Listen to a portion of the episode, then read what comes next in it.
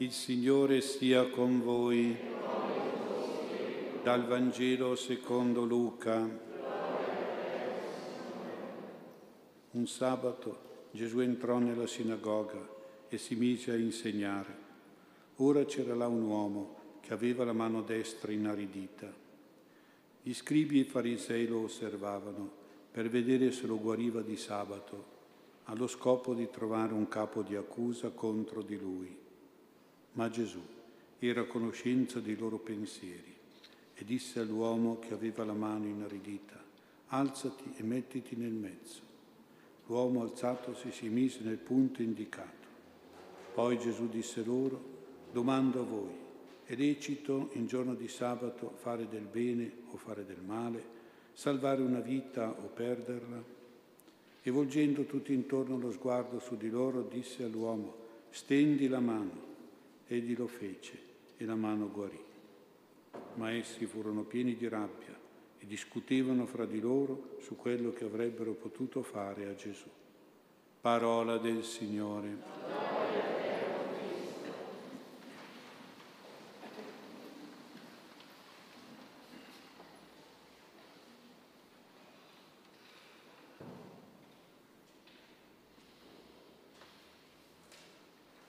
Sia lodato Gesù Cristo. Nel Vangelo abbiamo un Gesù spiato dagli scribi, dai farisei, per poterlo accusare di una cosa grave a quel tempo, l'inosservanza, l'infrazione, la disobbedienza alla legge del sabato, la legge del riposo del sabato, sabato non lavorativo. Una legge importante che riguardava anche le terapie che non si potevano fare, era un lavoro, una legge rigorosa, la cui violazione era gravissima e pericolosa, soprattutto per Gesù insediato da tanti nemici. Gesù col dono della conoscenza dei pensieri ha avuto la possibilità di difendersi dall'accusa e di proporre la sfida sulla liceità, sulla moralità del suo atto di bene, il suo fare il bene, del suo guarire, della sua salvezza, il suo salvare questo uomo dalla mano inaridita. L'atto e il pensiero di Gesù potremmo definirlo un no legge per un pro morale, pro morale giusta, buona e necessaria. Anche oggi noi abbiamo a che fare con tante leggi emanate da governi, da politici, ma queste leggi possono essere sbagliate, addirittura immorali, possono essere non corrispondenti alla verità e alla giustizia, possono essere oppressive, ricattatorie, discriminatorie, che violano i diritti fondamentali alla libertà, alla dignità, al lavoro, alla famiglia, alla sussistenza della stessa vita e della stessa salute. Ecco perché sopra la legge si deve mettere la morale come quella proposta da Gesù, la morale di fare del bene, di salvare una vita, di guarire una malattia. Per fare questo bisogna avere la dignità, la forza, la fierezza, il coraggio di Gesù, dimostrato in questo passo del Vangelo. Questa moralità si chiama anche coscienza, per cui di fronte a delle leggi sbagliate, immorali, fatte di obbligatorietà e di ricatti, noi possiamo e dobbiamo fare obiezione di coscienza. Come fa Gesù con questi scribi e farisei ipocriti, anche se suscitiamo la rabbia e la persecuzione. Anche Padre Pio, in nome della legge di disposizioni superiori del Santo Uffizio, ha subito persecuzioni, proibizioni, oppressioni, impedimenti, carcerazione, ostilità. E come reagiva Padre Pio? La figlia spirituale più cara di Padre Pio, Cleonice Morcaldi, ha raccolto in confessionale le parole di Padre Pio. Gli ha detto, ricordati che la verità può essere combattuta ma non distrutta. Preghiamo per quelli che ci perseguitano, perché si ravvedino e riparino il male fatto. Cleonice commentava così la vicenda di Padre Pio. Il padre soffriva con Gesù, ma trionfava con Gesù. Il padre era come la banca della sofferenza, dove Gesù poteva andare ogni ora a riscuotere la sofferenza per pagare, per acquistare la salvezza delle anime, per ritirare e riscuotere le grazie di Dio, persino i miracoli della bontà e della misericordia di Gesù. Padre Pio non solo pregava per le persone, per i peccatori, ma soprattutto soffriva per le persone per i peccatori, per gli ammalati. Pagava per la loro salvezza con la sua sofferenza, ottenendo ogni grazia di bene, di guarigione, di liberazione, di conversione. Tra i frati era facile discutere di casi morali alla presenza di Padre Pio perché ci tenevano molto che poi lui dicesse la sua impressione, la sua risposta a questi casi di morale. E una volta parlavano di una donna che lavorava presso una famiglia e che era arrivata al punto di non avere niente in casa da dare da mangiare ai suoi figli siamo nei tempi, eh? e questo poteva molto succedere facilmente. E quindi questa donna aveva rubato delle cose da mangiare dalla dispensa della famiglia dove lavorava. Naturalmente gli altri frati hanno detto è un furto e hanno condannato questa donna perché aveva rubato. Padre Pio era rimasto in silenzio ad ascoltarli. Poi ha parlato dicendo che quella donna aveva fatto bene perché doveva sfamare i suoi figli quel giorno. Poi avrebbe restituito in seguito quello che aveva rubato. Ecco, vedete, Padre Pio, diversamente dagli altri frati, ragionava con senso morale, con la coscienza, non solo con la legge soltanto. Certo il padre come confessore ci teneva moltissimo all'osservanza e all'obbedienza dei comandamenti di Dio e dei precetti della Chiesa, ma teneva presente la coscienza delle persone, per cui i suoi giudizi potevano essere anche imprevedibili.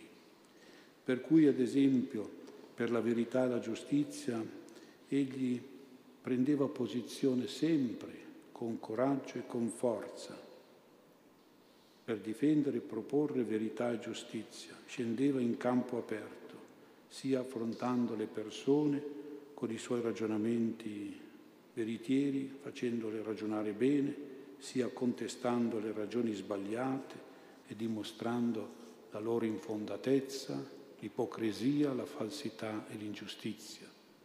Così ad esempio era severo contro le mormorazioni, che erano ritenute quasi beh, una cosa piccola, un peccato piccolo, poi chi è che non, non critica, non morbora ecco, verso gli altri? La mormorazione è l'abitudine di criticare le persone, di accusarle, di trovare in loro dei peccati, dei difetti, dei vizi negativi, per metterli così in cattiva luce. Una volta un penitente che si accusava di questo peccato, così come se fosse una cosa da niente, Padre Pio ha risposto, quando tu mormori di una persona, vuol dire che non la ami, l'hai tolta dal tuo cuore, ma sappi che quando togli uno dal tuo cuore, con questo fratello se ne va anche Gesù. Quindi restava senza Gesù nel suo cuore, perché aveva tolto, criticato, mormorato contro il fratello. Soprattutto Padre Pio non voleva sentire critiche ai sacerdoti. Non lo dico perché sono un sacerdote, perché è così. Una figlia spirituale di Padre Pio, Licia, mamma santa di 13 figli, ha dovuto accusarsi in confessionale di aver criticato alcuni sacerdoti per il loro comportamento poco consono alla loro missione. E a questa donna il padre ha risposto, invece di criticarli, pensa a pregare per loro. Ma anche sulla politica Padre Pio sembrava preparatissimo, informatissimo, ma molto oggettivo e molto critico. Una volta Giovanni Siena, un figlio spirituale di Padre Pio, è rimasto sbalordito. Non era mai successo, è successo a lui, non so perché. Padre Pio, dopo averlo confessato cinque minuti, ha incominciato per un'ora, un'ora a parlare e a sfogarsi su questi problemi politici. Era tutto preoccupato Padre Pio per il degenerare della politica italiana e poi si è lamentato di un personaggio del governo che era venuto a fargli visita in prossimità delle elezioni e lo aveva assicurato che avrebbe iniziato a delle proposte per sottrarre le popolazioni del Gargano dal loro sottosviluppo millenario, però dopo non si era fatto più vivo. Il Padre Pio concludeva come ci si può fidare di uomini di questo genere, i quali non si fanno scrupolo di mancare di parola persino a Padre Pio. Ha concluso con questo sorridetto un po' ironico nel pronunciare il suo nome. E penso che anche nella politica di oggi quanti inganni, quante falsità, quante ipocrisie, quante promesse mancate ma anche sulle situazioni internazionali Padre Pio giudicava in modo giusto, sapeva tutto e interveniva naturalmente in modo spirituale, come faceva lui, là dove la Chiesa l'umanità era perseguitata, minacciata, oppressa, con la sua arma sappiamo che era il rosario, un'arma che lui chiamava anche spada, sciabola, bomba. Una sera Padre Tarcisio indicando la corona del rosario, ha chiesto, padre, dove state combattendo ora? Indicava il rosario con la spada. La risposta di Padre Pio, figlio mio, sto combattendo in Cina. Era la Cina di Mao, qualcuno si ricorda com'era. Padre Tarcisio non sapeva neanche di questa Cina, di questo Mao Zedong. Però Padre Pio era già in prima linea combattendo con il rosario nella Cina comunista. Padre Pio come Gesù leggeva nelle coscienze, quindi i suoi giudizi morali erano veritieri e giusti, sapeva vedere una coscienza onesta, sincera, buona, oppure sapeva vedere una coscienza disonesta, falsa e cattiva. A volte trattava male delle persone potevano sembrare in regola con la legge, ma avevano invece una coscienza falsa, ipocrita e negativa. A volte trattava bene delle persone che potevano apparire come peccatrici, ma che avevano una coscienza sincera, onesta, buona, retta. Lui diceva, io le persone le tratto come le vede Dio e vedeva quindi la coscienza di queste persone non posso fare altro che così, vederle come le vede Dio. Però Padre Pio ci teneva che la coscienza, la nostra coscienza, fosse una coscienza giusta, esatta, diligente e quindi non scrupolosa, perché c'è anche questa coscienza scrupolosa. Ha un figlio spirituale troppo scrupoloso, ha chiesto in confessionale per fargliela capire hai detto bugie? Quello pensava, no, non le avevo dette. Però se Padre Pio me lo chiede vuol dire che forse le ho dette. E ha risposto, sì, Padre. Padre Pio gli ha dato una ginocchiata e gli ha detto, hai capito che non hai detto bugie, perché mi vuoi dire che hai detto bugie? La coscienza scrupolosa non va bene. Scrupolosa no, coscienziosa sì. Padre Pio ci teneva che la coscienza fosse anche seria, attenta, diligente, accurata e quindi anche doveva essere una coscienza pentita anche per un segno di croce fatto male, anche per una genuflessione fatta male, anche per una maleducazione e una trascuratezza. Anche su questo bisogna avere coscienza sensibile Padre Pio ci teneva che la coscienza fosse anche vigile prudente, responsabile, per esempio nel viaggiare, nel mangiare, nel comperare, in tutto insomma. Guai se la coscienza si addormenta e si distrae, si assenta. Quante disgrazie e malattie per incoscienza delle persone. Un figlio spirituale, Mario Pennelli, aveva fatto salire il suo bambino sulla macchina dietro accanto alla portiera, e senza mettere la sicura. Durante il viaggio il bambino, vivace com'era, ha aperto la portiera ed è caduto sull'asfalto, ma non si è fatto niente. I genitori spaventatissimi poi sono arrivati da Padre Pio, lui ha accarezzato la testolina di questo piccolo tanto vivace e ha detto, eh, se non ci fosse stato zio Pio, se non ci fosse stato zio Pio, e poi il genitore ha detto un'altra volta fate attenzione, mettetela sicura, certe cose fatte un po' in modo incosciente.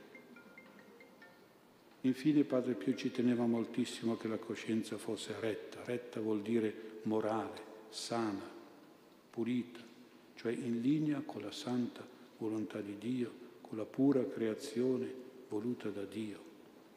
Oggi, in nome di un falso amore a se stessi e al prossimo, si propongono e si impongono ragionamenti sofistici, ideologie politiche, decreti e leggi che non rispettano la verità e la legge di Dio e si arriva a giustificare, a legalizzare l'aborto, il matrimonio gay, il suicidio assistito, l'eutanasia, la maternità surrogata, la pedofilia, il gender, l'LGBT, eccetera, eccetera. Guai a ragionare in termini di solo amore, perché anche peccati, vizi, moralità possono essere visti come atto di amore per sé stessi e per gli altri.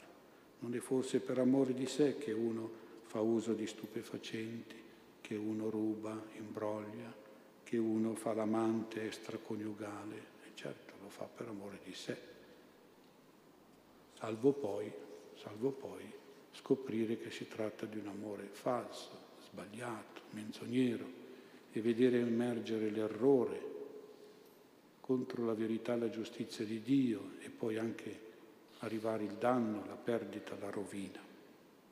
Un commerciante di Pisa era venuto a domandare a Padre Pio la guarigione della sua figlia.